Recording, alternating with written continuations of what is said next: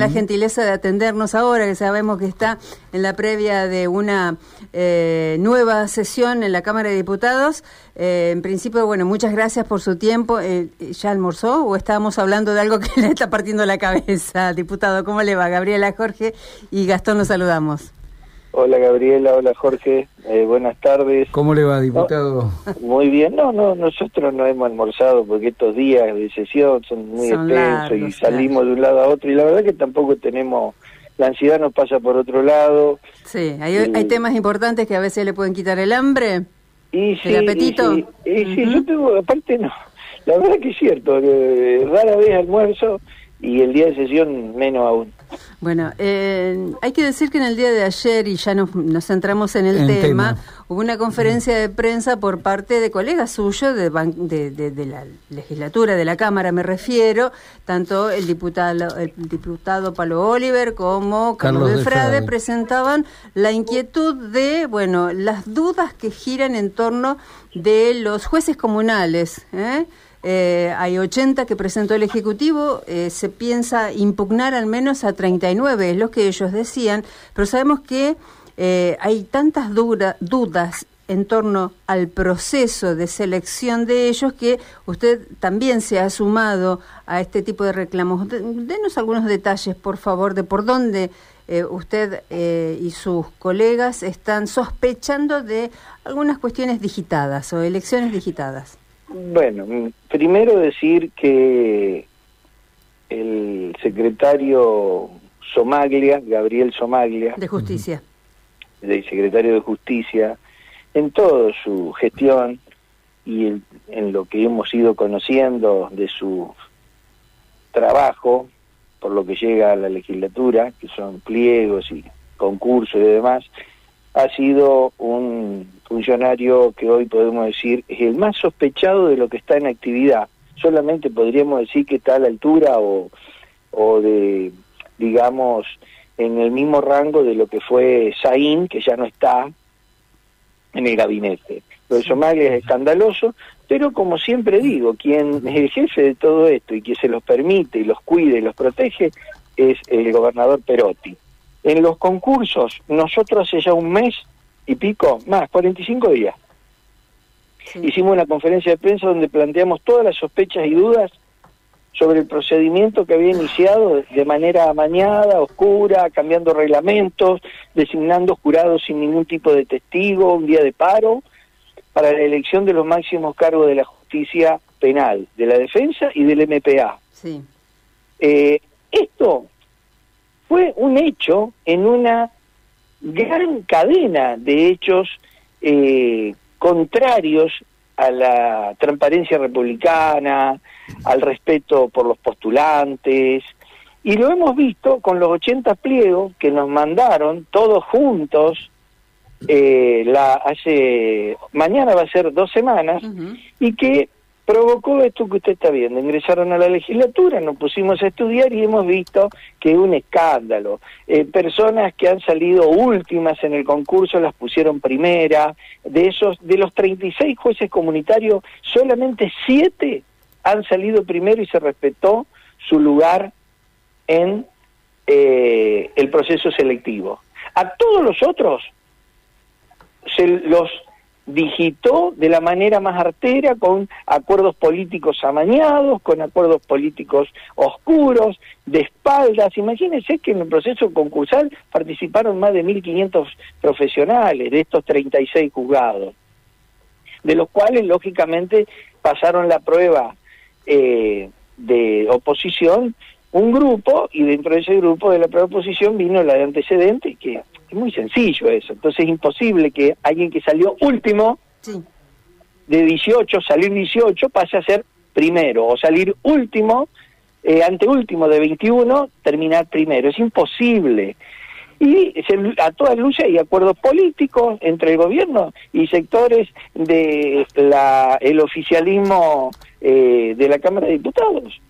Eh, nosotros claramente lo decimos eh, porque cuando vemos los nombres eh, que ya han seleccionados en muchos casos, eh, claramente evidencia eso. Y lógicamente esto no tiene nada que ver eh, con el funcionamiento republicano, con la transparencia, pero no es un hecho aislado el de la Secretaría de Justicia. No es un hecho que eh, ocurre hoy y, y podríamos dudar, che, ¿qué habrá pasado? Este es el modus operandi. Y decirnos que Somalia fue separado por un decreto del gobernador y que siga en el cargo es cuidarlo, es protegerlo. Ahí está Somalia en una madriguera, en una guarida, escondido, siguiendo con su funcionamiento y la verdad, nosotros la vamos a citar a la, ministra Arena y al funcionario de Somalia, al secretario, porque aspiramos a que esto se retire absolutamente todo, porque aspiramos a que se respeten los concursos y que los mismos se lleven adelante de manera transparente, porque estamos hablando de la justicia y claramente, claramente no vamos a dejar pasar este tipo de cuestiones. Y si ocurren, van a ocurrir, pero sin la complicidad, sin la mirada, eh, eh, digamos, indulgente y cómplice de los legisladores de Unión Cívica Radical, de Junto por el Cambio, pero también de otros bloques que no pertenecen a nuestro frente político, pero que han demostrado, como usted lo citó a Palo Libre del Frade, que los intereses superiores de la República deben ser cuidados y para eso estamos acá. Eh, a ver, eh, ayer comentaban que iban a elevar una nota al Ejecutivo directamente para invitarlos a que al menos eh, retrotraigan los 19 cargos o postulantes observados. Digamos, coinciden más o menos los números, digamos, de los 80 postulantes. ¿Cuántos ustedes están encontrando con alguna anomalía o observados por algún motivo? Mire, de los 36 comunitarios, hay 29 mm. que están con anomalías. Después hemos visto ya detectado, por ejemplo, que quien ha salido segundo para un cargo, para juez penal, han puesto otros que salieron atrás y a esa persona le, le, dieron, digamos, la proponen para otro cargo en otro organismo, en el MPA. Hemos detectado situaciones anormales y vamos a estudiar uno por uno. Pero aparte sigue mandando pliegos. Ayer mandó dos para el ENRES. ¿Y sabe qué? Con ley paridad mediante, con eh, una ley que alcanza para todos los poderes del Estado. ¿Sabe lo que hizo Perotti ayer para el ENRES? Mandó dos varoncitos, dos hombres. Entonces esta gente no respeta nada. Mandó a Laña que lo premian después de haber sido un desastre como ministro, agravar todo, llevar la seguridad pública, pulverizar, eh, una falta de conducción a la policía, aumento del delito, ¿sí? La verdad que en materia de seguridad, Saín, Laña, y ahora lo premian con un cargo de los más altos que hay, que es ser director de un organismo de control, y lo mandan a Jorge Urani, también otro hombre ya que esta gente no respeta nada. En lo, en lo del año no sabemos si será un premio haber sido tan mal ministro, haber sido eh, un ministro tan decadente y que no haya tomado una medida, una decisión acertada para combatir el delito y seguir observando cómo avanza y avanza el crimen organizado y los santafesinos padecemos este flagelo. Y en lo de Urani tampoco lo entendemos, pero vuelvo a decir, parto desde la paridad, ni la forma cuidan, ni la más mínima forma. Hay que entender que dentro de este proceso de selección hay un ítem muy importante, o dos ítems, además de lo que usted acaba de nombrar, muy importante. Por un lado es la Junta Evaluadora, que ya renunciaron, que yo sepa al menos, usted me, me podrá corregir, dos integrantes de esa Junta Evaluadora, y no se supo muy bien por qué. Y Usted ahí me está hablando de el jurado para los eh, eh, fiscales y defensores generales y fiscales y defensores regionales del MPA. Bueno, no, renunciaron porque evidentemente a medida que fueron tomando nota de lo escandaloso y lo sospechado de todo el proceso, mm. las personas de bien renuncian. Y otros renunciaron porque le hemos descubierto que eh, estaban, imagínense que uno tenía domicilio legal constituido en el domicilio del estudio jurídico de Somalia. No es serio, no es serio. Claro. Eh, entonces, este es un proceso que está totalmente... Y los audios de Somalia diciendo que limó fiscales, que habló con jueces para conseguir autorizaciones antedatadas, que pedí todas las manos que pude, que eh, está complicada por el filtraje ah, desde el organismo al Ministerio de Seguridad. O sea, está claro que lo de Somalia, es evidente que lo de Somalia, es inexplicable que todavía esté en eh, la Secretaría de Justicia. Y esto es responsabilidad exclusiva y mérito exclusivo y único persona que nosotros hacemos cargo es al señor gobernador que lo sostiene ahí y lo tiene escondido. Y lamentamos que Celia Arena lo, no tenga la capacidad, la fuerza, la voluntad política para echarlo.